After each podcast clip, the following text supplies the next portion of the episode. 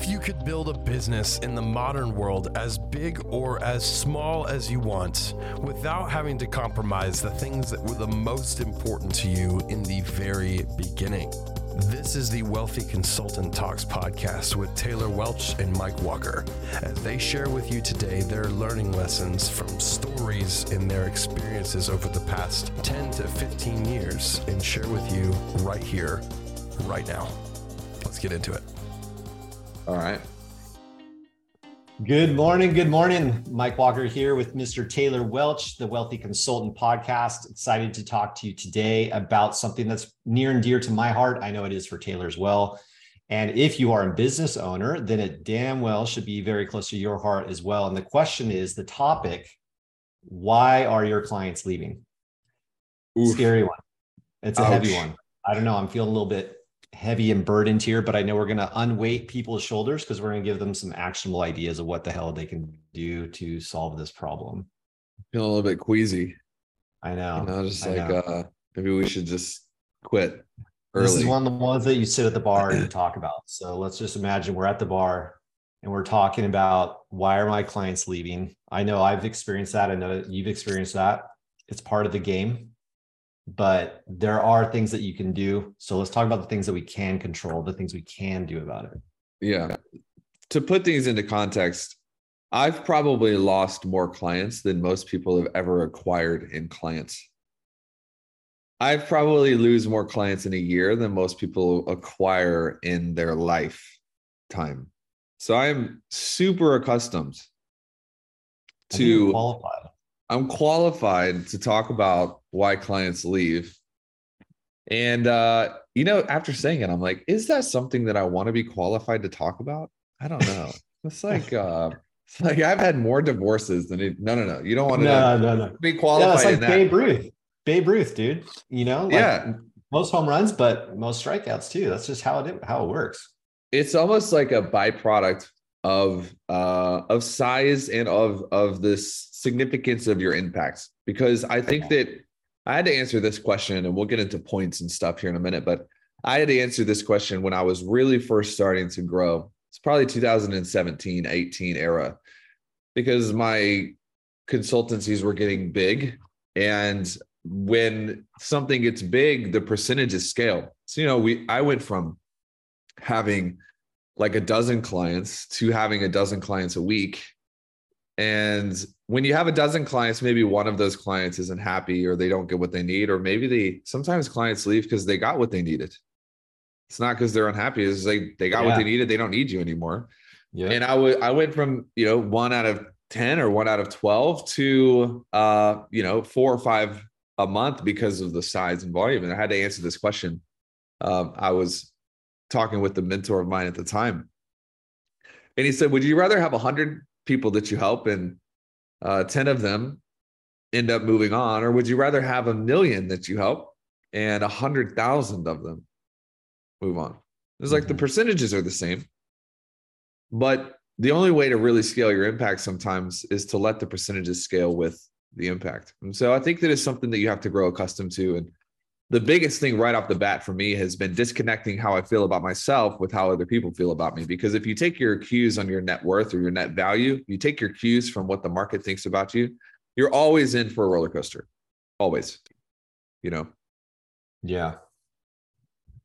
Yeah, for sure. Well, and just just like you said, understanding that, hey, look, as things scale up, all numbers scale, right? It, it's not just the the green in the bank that scales. Everything scales. Problems, people, you name it, right? Phone calls, emails, people leaving, everything goes up with it. So then you just really want to watch the ratio. What's that percentage? Yeah. Right. Yeah, 100%. By far and away, the best thing that we've ever done for client retention has been something called revolving pricing, a revolving price or a revolving curriculum this isn't something that we teach about often. And in fact, it's something that's reserved for our higher level, like MDC type clients. Um, when you get revolving relationship and revolving pricing going, it allows people to begin to to view you as a confidant and a source of truth and uh, almost a source of thinking for their ongoing development in their business or in their life rather than just a quick, simple fix. Which, if you're in a fix it business, you're almost in a commodity business because once you fix it, it's it's done. Door. Yeah. 100%. Whereas when you become a, a confidant or a true, like, long term partner with the people that trust you, then you're not just a fix it, but you're a thinker and you're fixing and thinking, and it becomes revolving. And we're not going to, we don't have time to teach about that today. Uh, but yeah. that's definitely the biggest thing that we teach our clients. Maybe we can just go through the biggest list that that the biggest things we see when it comes to why clients leave and why you're losing clients. If you are wondering what's going on you might check yourself on these three things and um, i'll let you start and then we can just kind of carry it from there. Yeah for sure man. I mean the the biggest things to me i mean god like you said there's so many but just no innovation like it's not it's just stagnant. So they may learn for a while but eventually they're going to they're going to tap the top of their growth curve in that environment. And if you're not evolving then they're not going to keep evolving with you. And so that's as consultants as what we do is subject matter experts like you said we're their confidant they're and they are our client not a necessarily just a customer but a client somebody that they depend on to help them get to the next level and that s curve learning where eventually things kind of plateau and now it requires another growth curve um, if you're not doing it, they're certainly not going to stick around for it. So innovation yeah. is, is critical for sure. How many times do you ask a client when they're hopping in or working with us, when's the last time you've updated your systems? And they're like, uh, years ago or never? And, or they go, what systems? yeah. So yeah. We try to we try to update and and we're not rehauling everything all the time, but there's always something that you can optimize and you can innovate on and you can fix. And so we're we're updating things on a monthly basis. There's no such thing in business as set it and forget it. Those yeah. are the those are the graveyards of business. Because if imagine doing that in the car industry, you know, set it and forget it, just build the assembly line, then you got Tesla coming out, they're going to eat your lunch. And so a lot of these auto manufacturers are like now they're having to they're being pulled along by the innovative players. And I think that you just have a choice to make. You know, you can be uh, you know, imagine four or five years ago, you could be, you know, Volkswagen or you could be Tesla. And I realize when when we say that there are probably traders that listen to this are like, well, Volkswagen has more money. It's like, yeah, it doesn't matter. The point is you can be the instigator of reform or you can be the subject of forced reform and what we've always tried to be is we want to be the instigator. We want to be the people that are on the cutting edge. And uh, if you are not on the cutting edge, people will eventually leave to find the people who are on the cutting edge. The second thing is a uh, a lack of safety inside of your client groups. And this is something that I think is just needs to be touched on. The larger your ego is as a business owner, the larger your ego is as an entrepreneur, the less safe people will feel as they grow up and blossom up through your organization.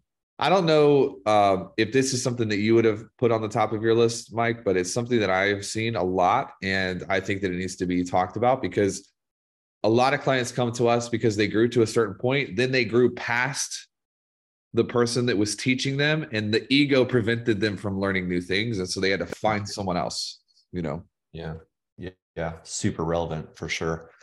And just dealing with you know subject matter experts in general they're typically very um, you know well skilled at their at their craft and everything that they do they're used to being the person with all the answers they're used to being the one that's the shot caller and this and that so to be put into an environment where hey look you may actually be told that you need to do things differently or bring on new ideas or challenge your old paradigms that's not always comfortable and as people get more and more used to being the boss in their own business, it can be challenging for people to come in and be told that, hey, you know what, you're kind of blowing it. You need to change things.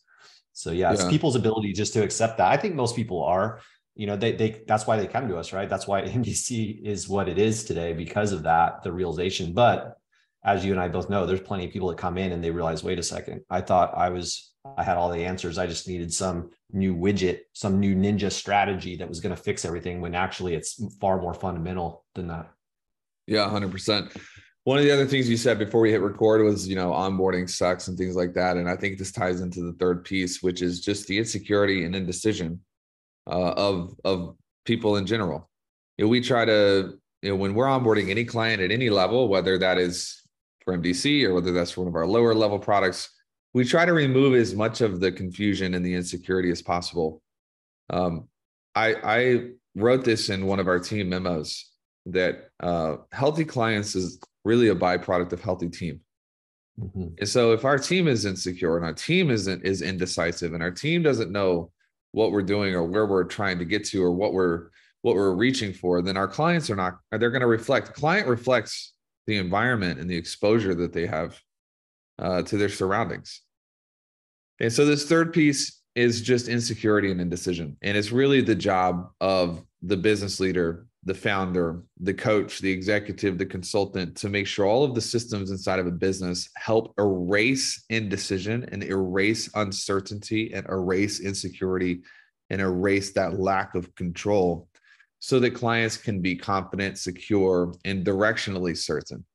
Uh, I don't know if there's anything that you would add to that. In fact, you probably have like 10 other things that you would add to this list. So feel free to do that. But these would be the top three.